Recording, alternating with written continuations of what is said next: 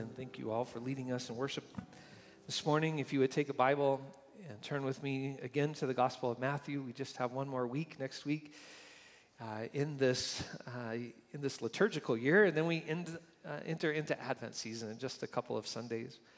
But we have two more weeks in the Gospel of Matthew today, in Matthew the 25th chapter again.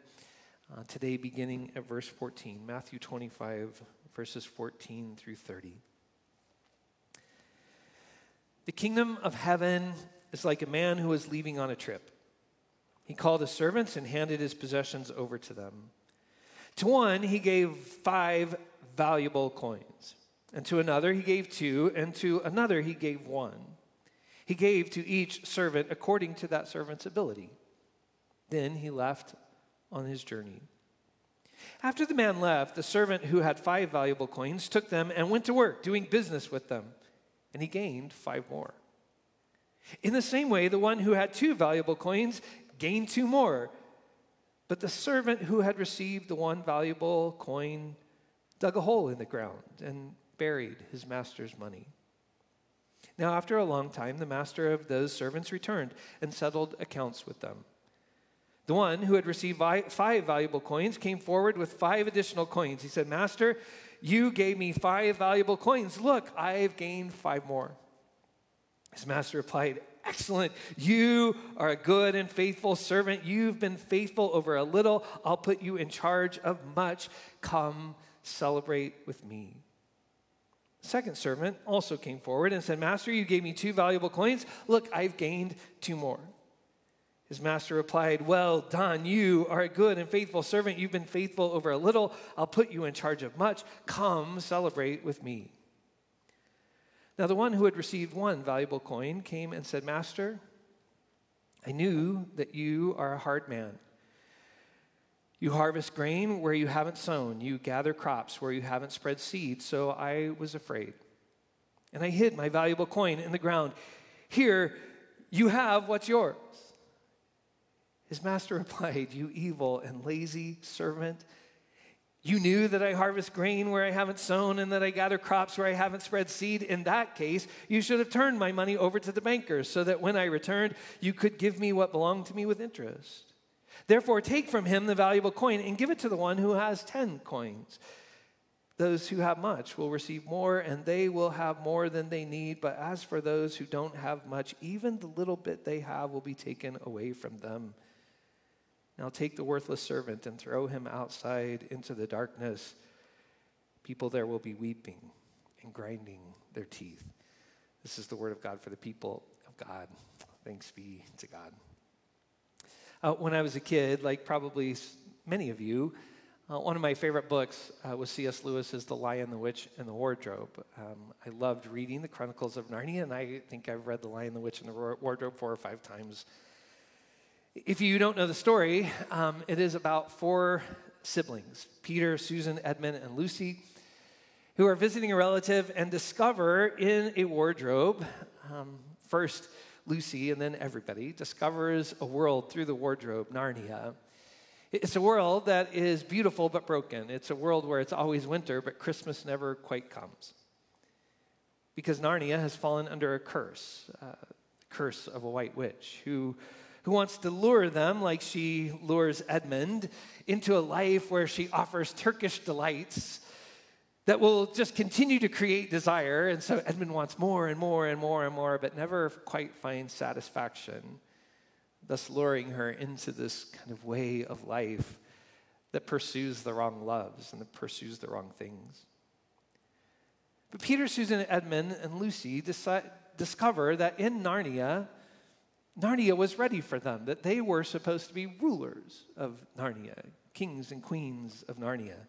Good rulers participating with the good king Aslan, who, in my favorite line from the Chronicles of Narnia, is good but not safe. And they are to live the life set by Aslan in setting things right in Narnia for all of the creatures in the kingdom.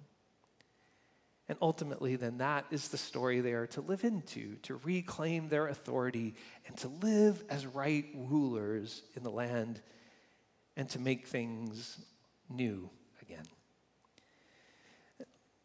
I didn't understand this as a child reading The Lion, the Witch, and the Wardrobe, but now as I look back at that novel uh, through some more sophisticated theological eyes, I see what C.S. Lewis was trying to get us to see.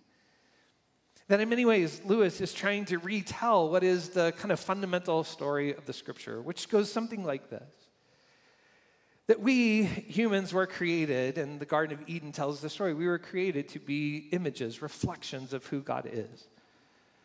Later in the text, it imagines it this way that we were created to be rulers and priests. People who were, were created to be reflections of who God is in this creation in which He has placed us, to be dominioners, caretakers for one another, for the creation, and even to care for self properly. And that we were to rule in that kind of way, and in some ways be priests also who, who know God and who then represent God as his reflections back to the creation, but then take the creation and offer the creation regularly back to God to, to function as proper rulers and priests. Of course, the story is about how we move away from that and we take this authority, this good authority that God has given to us, and we break it and we misuse it and we turn the strength that God has given to us into the violence that Cain commits against Abel. That we take all of this, this goodness, this authority, and we turn it towards self. And we're no longer the kind of dominioners or rulers, caretakers that we were intended to be. And rather than offer to God the priestly gifts and, and to represent the world to God and God back to the world, we, we try to become our own God. And, and the image of God in us becomes all distorted. And so the story goes that, that a people who are on the bottom rung of this new system of brokenness, embodied in particular in the person of Pharaoh, these people who are broken by the system, God hears their cries and redeems them and brings them into the water of the Red Sea and out of the water into the wilderness where they get two things they get Torah, the law, and they get the tabernacle and later the temple. And these two things, the Torah is there to restore relationship with God and therefore then restore relationships to each other. So, as we saw a few weeks ago, when Jesus is asked, What's the summary of the law? He can say it's this to love the Lord your God with all your heart, soul, mind, and strength, and to love neighbor as yourself. So that the Torah was intended to, to remake their life as rulers and caretakers over all of the creation and each other and self. And they weren't going to do that in their own strength. And so God would dwell in their midst in tabernacle and later temple. That it would be that place where heaven and earth that had been divided from each other. And, and by the way, part of what I love about the Chronicles of Narnia and The Lion, the Witch, and the Wardrobe in particular is Lewis's imagination. That Narnia, that the way things are supposed to be, if you will, heaven and earth that have been divided. Heaven is not far off somewhere where we need to be taken away there.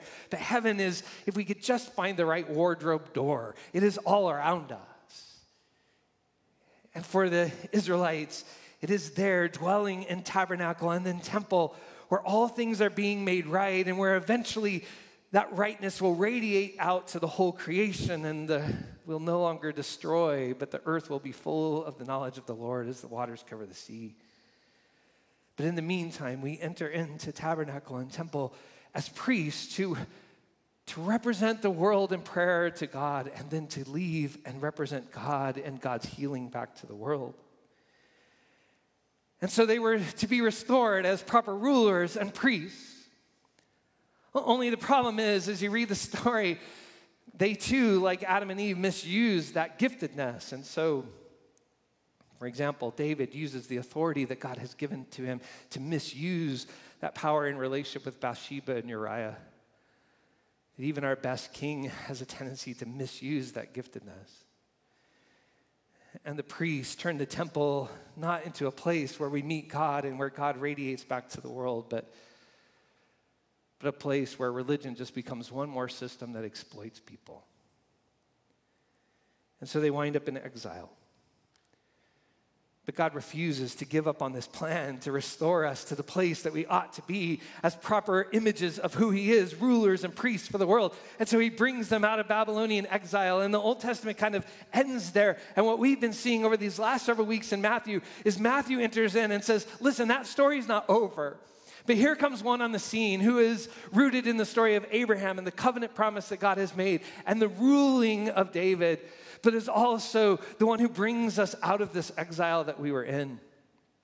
And Jesus comes as not just one who knows the Torah, but one who fulfills, who fills full the Torah, who embodies what it means to love God and to love the other, to have proper dominion, and to rule in the way that the Father would want the Son to rule. But not only the fulfillment of Torah, but, but in this powerful way, Christ is temple, the place where heaven and earth meet together, where the divine and the human interact and connect, and, and this new creation now breaks out. And, and so now Christ, as the writer of Hebrews can say, is the perfect high priest who mediates the world back to the Father, but mediates God back to the world. And he finds those, like God heard the cries of the Israelites in Egypt. He finds those for whom this system of oppression does not work, and he invites them into a new way of living. Come, participate, and like the Israelites, enter, first of all, repent of that old life and enter into the waters of baptism and come out of that a new creation restored into right relationship with God. So now all of this can be restored so you can live as proper ruler and live as a kingdom of priests to our God. And this is the new life that we have been called to servant rulers and to be a royal priesthood. But Christ resurrects and then ascends into heaven to be at the right hand of the Father where you wait the time when he will come again and make all things new. But in the meantime, we are empowered by his spirit to be agents of the new creation that is breaking out because death has not had the last word, but life has. And so, what we've been looking at these last three weeks are these parables in this last major block of teaching in Matthew that are saying, now listen, in that in between time, here's the deal. It will be like being a servant whose master has gone away but has left you in charge because you're a ruler, you're a priest, and has gone away. But in that delay, you begin to be tempted again with the witch's Turkish delight. Um, to begin to think this is actually your kingdom and your power, and you will be tempted to exploit that. And so that first parable says, listen, when the maker and founder of a new creation returns, make sure that you have not turned that power into a way to exploit others. So do justice, love mercy, walk humbly. And as we saw in the parable last week, he's going away. But this feast of new creation is being prepared. It's like a wedding and the bridegroom returning. And so do not be like bridesmaids who, who end up being having new creation fatigue and allowing their light to go out and their oil to run out. Continue to participate and, and be patient and live towards that, connected to the Spirit, empowered to continue to have our light shine, as Jesus says in the Sermon on the Mount, before others. But now, this third parable. It's like a master who went away, but he gave to his servants each a gift. And in the text, um, Matthew uses the term talents. A talent is a massive, it's not just a coin, it is, is like a year's wages. And so the master goes away and says to his servants, You, I'm giving you five talents, this major amount of money to go and to invest, and you two, and you one. And then he goes away. This parable is actually really kind of problematic. Um, it's a challenge for interpreters, primarily because of the character of the master who comes back. And especially with the third servant, has this whole conversation about things you should have done. I mean, here is uh, Jesus who over and over in the gospel invites us to do justice and love mercy. And now the master seems to be saying, well, at least you could have exploited people and charged them interest, right? It's such a problematic parable that even, especially in the Lucan version, Luke changes talents to pounds, but Luke places the parable not as Matthew does in this teaching on being ready for the return of Christ, but actually Luke uses it right after the conversion of Zacchaeus. So there are some scholars who think, especially in Luke's version, that, that we should read the parable this way that actually the third guy is the good guy who has said, and the master is not Jesus, but the master is the culture and this place that wants us to constantly exploit each other. And the third one said, I can't do this anymore. In other words, not to lose you, but but that parable for Luke is the, the answer to the question Have you ever, ever wondered what happened to Zacchaeus when he went to work on Monday? After having giving everything away? And those who demanded he go out and exploit people and take their wealth when he said, Oh, by the way, I got converted over the weekend and I gave it all away. How did that go? Perhaps the master said, Away from me. Um,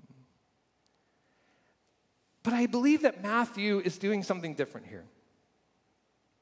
And there are two things that are important as we read this parable in the light of what Matthew is doing and where he places it. The first is, as we've seen, Matthew in almost every story ends with a word of judgment and a warning about judgment.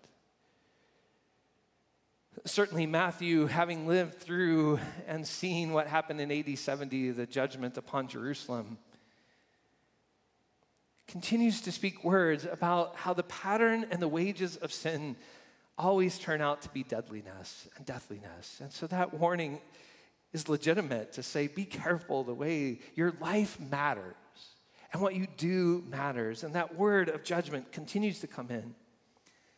But it's fascinating studying the parable again in preparation for this morning, the way in which the third, um, the third servant responds this way I knew, which could also be translated, I believe. So if you have your Bible, go back with me for just a moment. Um, when we get to verse 24, now the one who had received one valuable coin came and said, Master, I knew, which again could be translated this way I believed you are a hard man. You harvest grain where you haven't sown. You gather crops where you haven't spread seed. So I was afraid and I hid my valuable coin in the ground. Here you have what's yours. And his master replied, you evil and lazy servant, you knew or you believed I harvest grain where I haven't sown and gather crops where I haven't spread seed. In that case, you should have turned my money over to the bankers, etc. In other way, other words, we could read the parable this way, not as though that is actually the way Jesus wants us to function. But this third servant thought that's how that is the God he serves. That is the master he serves. One who is going to pour out wrath and judgment. And he was living out of such fear and such apprehension that he did what he thought he should do based upon who he thought the master was. And so that the master says, Well, that's what you thought, and that's how you behaved. You feared me, and therefore you buried this extraordinary gift that I had given to you. So that in some ways the parable can be read as a self fulfilling prophecy. That that is the God you think you serve, and therefore this is the way you have behaved, and therefore that is exactly how the master will respond. It becomes a kind of self fulfilling prophecy. And so let me say this again. This is a servant who is shaped by what I, what, uh, borrowing Walter Brueggemann's old term, lives by a myth of scarcity. There's not enough. This is the world we, have, we are put in where it's a zero sum game. If I have, then somebody else doesn't, and if they have, then I don't. And so I have to live out of this myth of scarcity to protect what I have. That's how the system functions. And in a sense, the parable says if that's how you think it functions, that's how it will function. You will live in that myth of scarcity. This is why, sisters and brothers, why, why this whole section is so important to me, because how you think the story ends matters. Where you think this story is going, theologians call this eschatology. How you think the story ends shapes how you live today. And that's why I've said so many of us who have been shaped by a kind of eschatology of fear, where we are convinced that everything's going to get worse and worse and worse because that's the God we serve, who is eventually going to have to come and rescue us out to deliver us from the wrath that is going to come. If that's how we think the story ends, then we will bury our light under a bushel. We will bury our talent in the ground for fear of what might happen. And we will pull in the reins and we will build up bigger walls, fearful of the other. And that is the way our life will be oriented. And in some sense, the parable says if that's how you think it's going to go, that's actually how it will go. But what is different, what is profound about the first two servants is they live not the myth of scarcity, but a liturgy of abundance.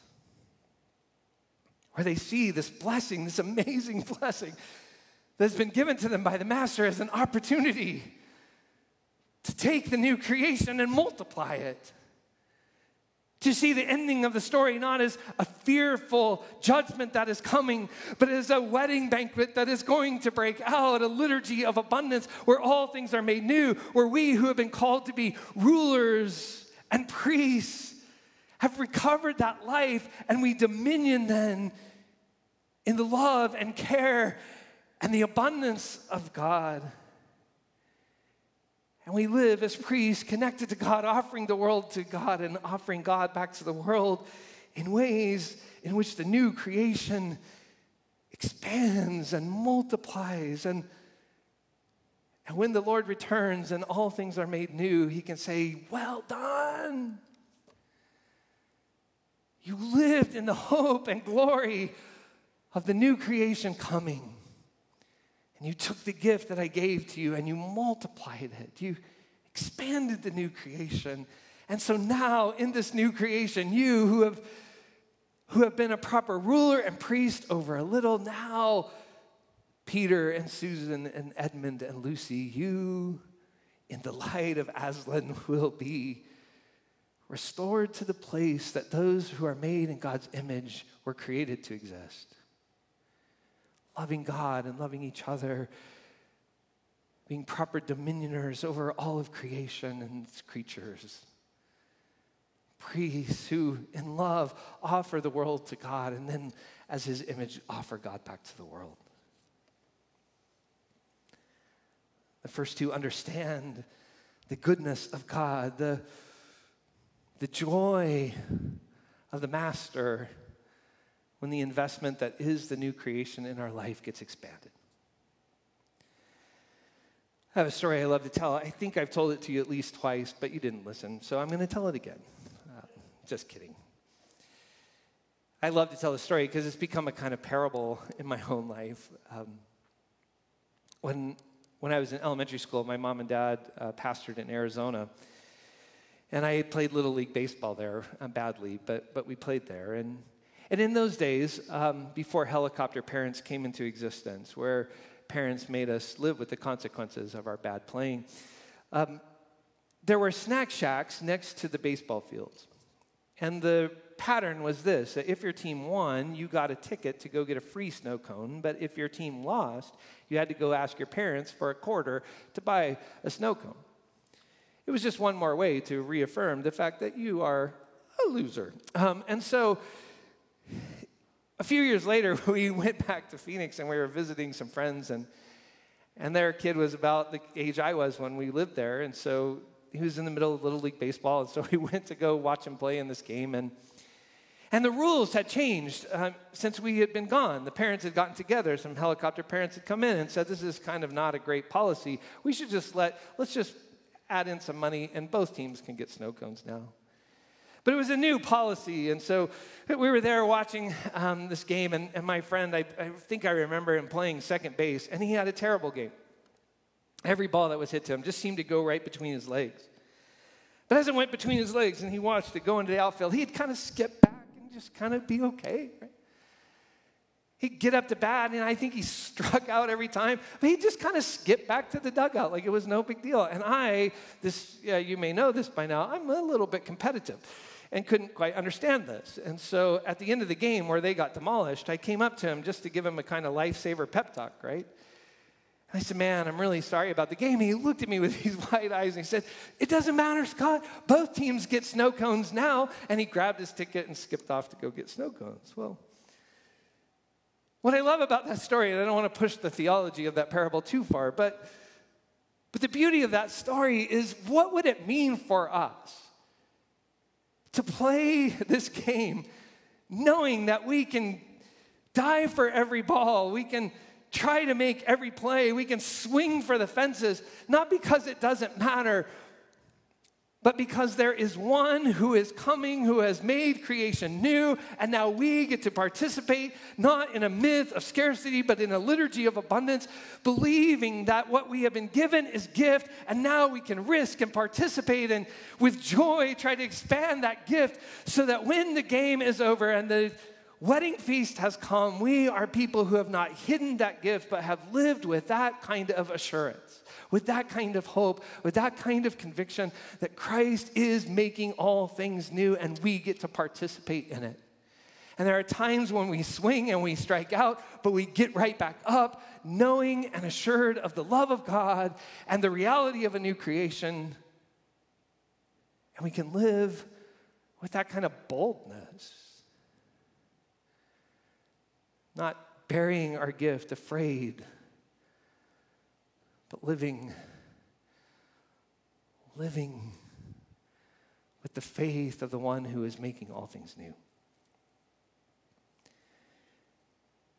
This morning, as we think about this parable, I every week when I preach, I always think there is a kind of invitation that is there.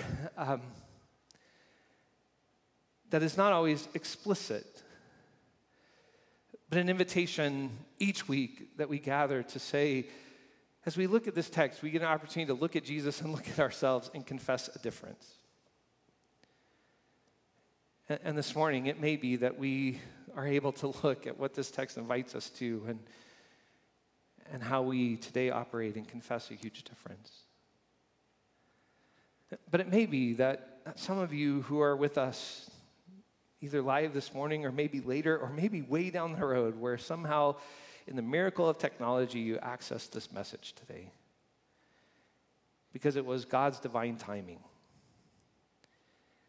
And an invitation to you to say, You are shaped by a myth of scarcity. You are eating the Turkish delight of the witch that is leading you to, to desire things that will never bring fulfillment.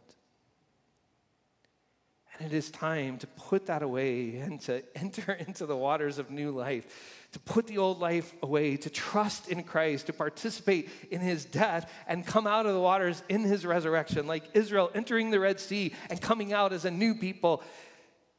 For you to, to be born again, to use John's language and Jesus' language in John 3 for all things to be made new, for you to be restored to be what you were called to be one who rules in the way of servanthood, the way Christ invites us to lead. To be a priest whose heart breaks for the brokenness of the creation, who offers the world back to God, and then by the power of the Spirit, offers the goodness and the healing of God back to the world. I want to make explicit that invitation say this would be a good moment to put away the old and to enter into the new. However, for most of us, uh, probably listening, we entered into that a long time ago. Um, and so the, this text is not just an invitation, but it comes as a kind of warning. It comes as an encouragement to not lose hope and to, to continue to be willing to risk. I have to confess, in preparation for this, this was a hard week for me to, to feel that kind of message. Um, like all of you, this, this is, it's been a hard year and continues to be a hard season. Um, for us, 2020 started with grief and has just seemed to kind of compound. Um, I'm really not looking forward to this week as we have to kind of continue to think about what's the right decision for us as congregation. How do we move forward? And like so many of you who are in institutions where you're having to make those decisions, it's not any fun because you know there's just no way to win. Um, either way, you're going to disappoint people. And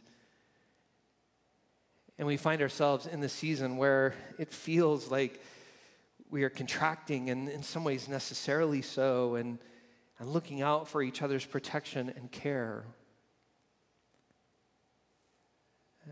I love online all of the 20, um, if 2020 were something memes. Um, I've been collecting a few of them. A friend text, uh, texted a few of us one today that I, I'm still laughing about that said if, if 2020 were a playground and it has a little boy sliding down a slide and the end of the slide is a cheese grater.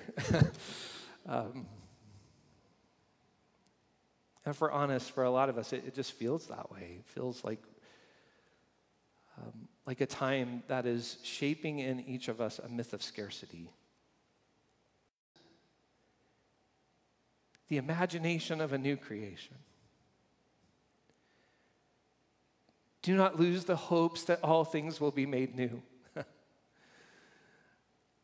I've joked with you before that, that in my family we're all ministers because I have no other marketable skills. This was one of those weeks where Debbie looked at me and, in the midst of challenges, said, Are you sure you have no other marketable skills?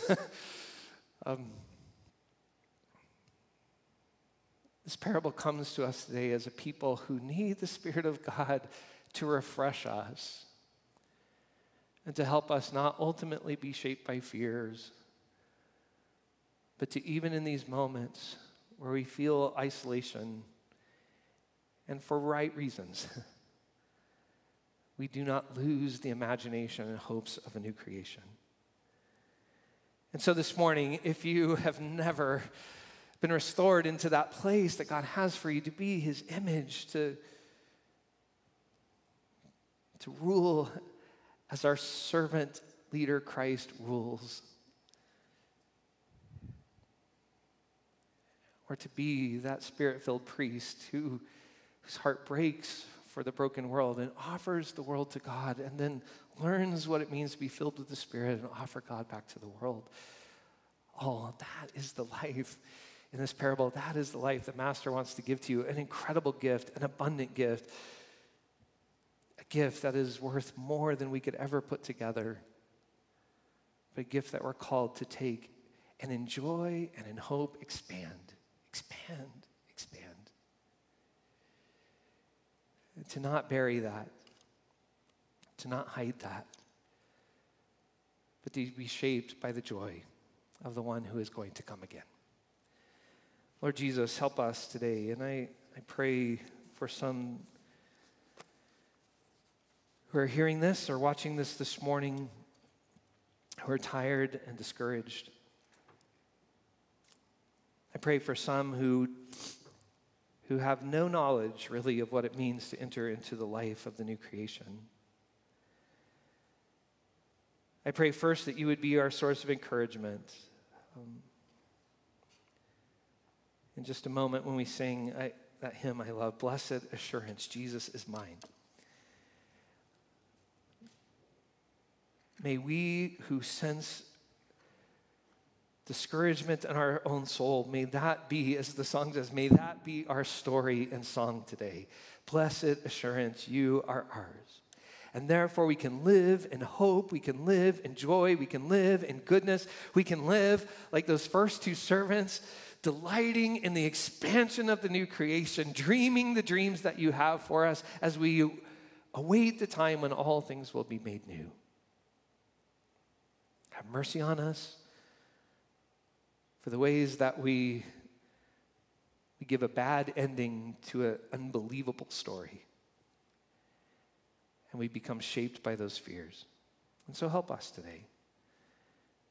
May we, as Thessalonians, implored us earlier, may we continue to encourage each other as children of the light. And I pray for the one or more who are listening today who do not know that life, may they be ready to set that aside and to receive the newness that you have for them. We confess our sin and our myth of scarcity to you. Embrace us in your new creation. Make us to be rulers and priests, sources of your love and the expansion of your salvation until you come again. For this, this is our story. And this is our song, praising our Savior all the day long. May we be shaped by that. And may you, when you come again, may you be glorified in the life that you have given us, that we have extended to others. Be glorified in us, we pray. For we pray in Jesus' name.